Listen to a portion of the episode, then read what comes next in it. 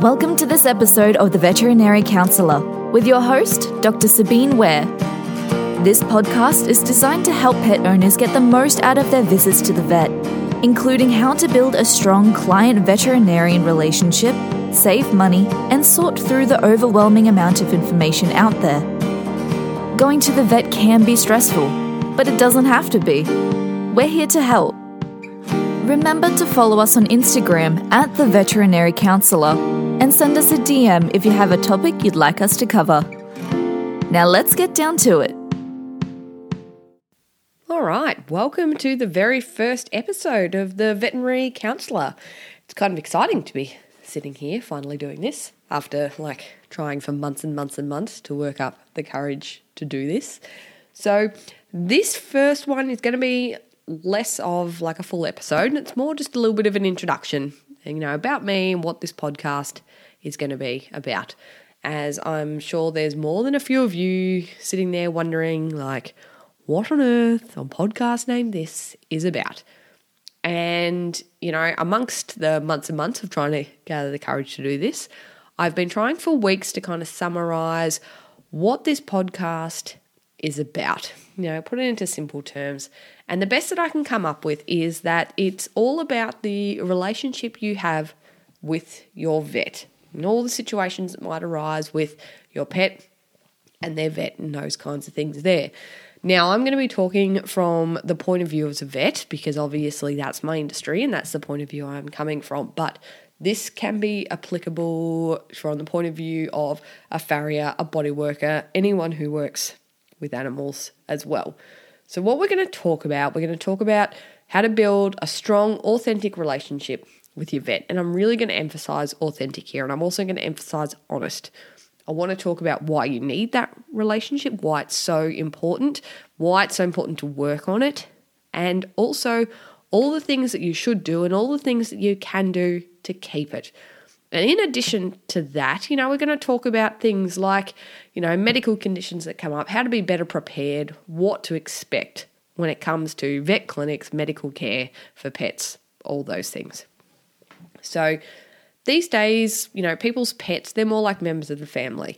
You know, not many people these days have a dog that sits out in the rain and gets forgotten about. You know, they're a really important member of the family. They're in your Santa photos and they're in your family portraits and everything like that and their medical care has you know become a lot more important than what it used to be and has become a lot more involved as well. But unfortunately there seems to be a lot of tension between vets and pet owners and that tension is going both ways. And over the last little while there's been a lot of media attention directed towards you know vets and their struggles and things like that. So if you didn't know vets have one of the highest suicide rates of any profession. It's a very mentally draining profession, it's a very stressful profession.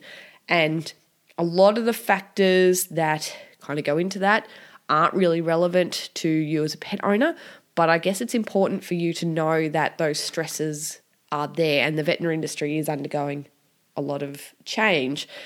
And in all of this attention, all this effort being put forward, all these people are doing a fantastic job, but there's nowhere I feel for clients to go and to learn and be counselled, you know, in their pet's medical care in a non pressurized situation. So, not when those decisions are, you know, smack bang in front of you. And that's where I come in, hopefully.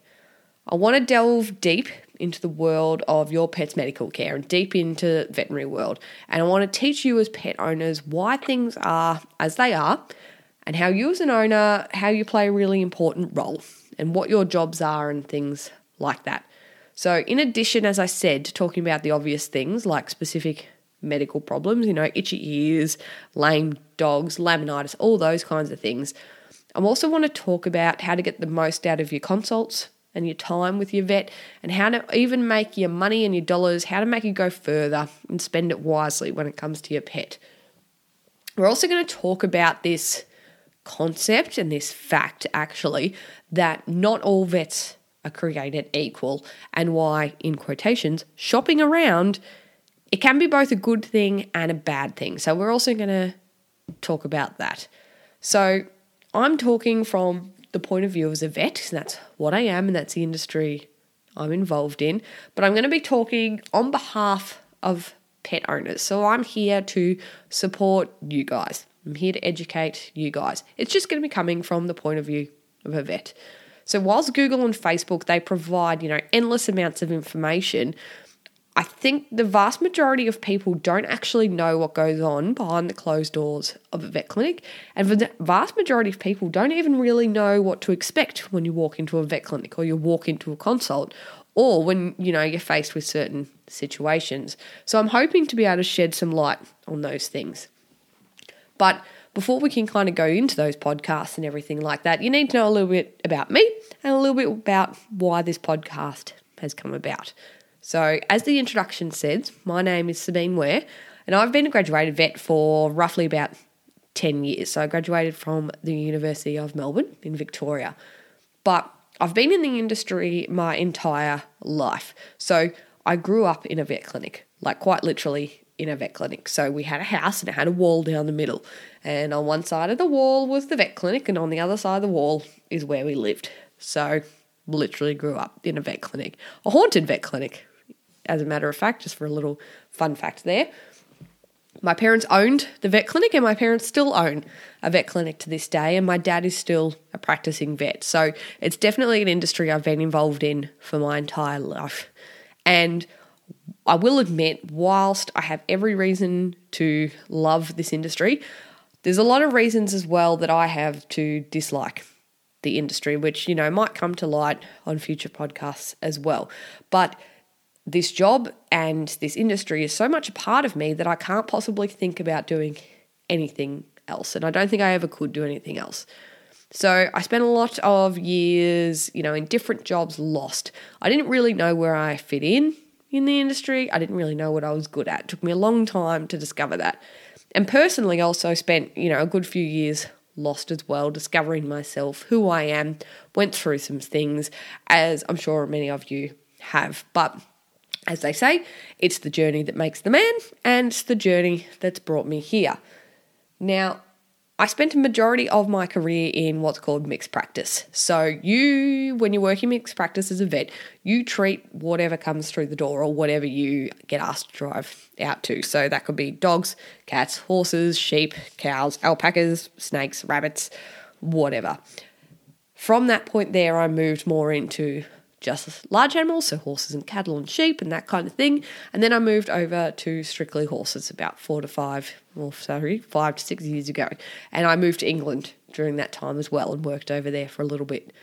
Since I moved back home to Australia, I've kept up doing mainly equine work or horse work, but I'm also still involved in the small animal industry. And the small animal industry is dogs and cats and kind of your standard practice there.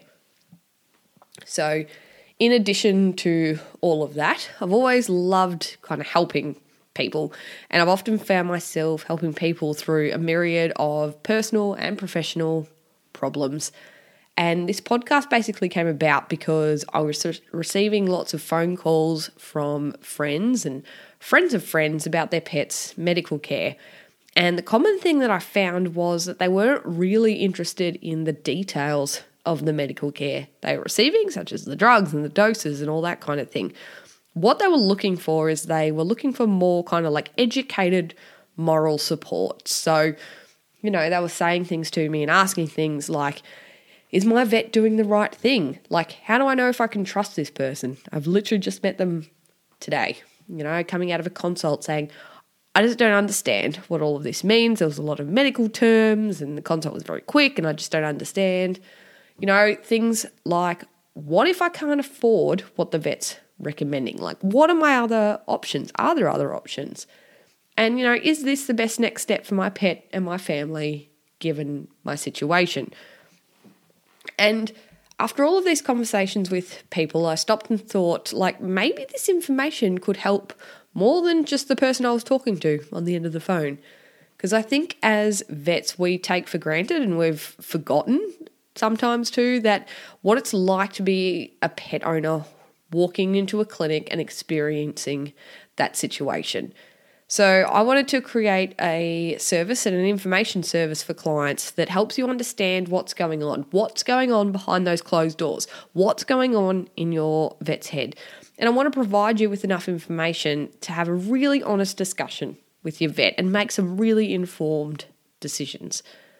Now, you can ask any vet, you know, we got into vet because we love animals and we really don't like dealing with people. Like that's majority of people's reason for getting into vet. Fine.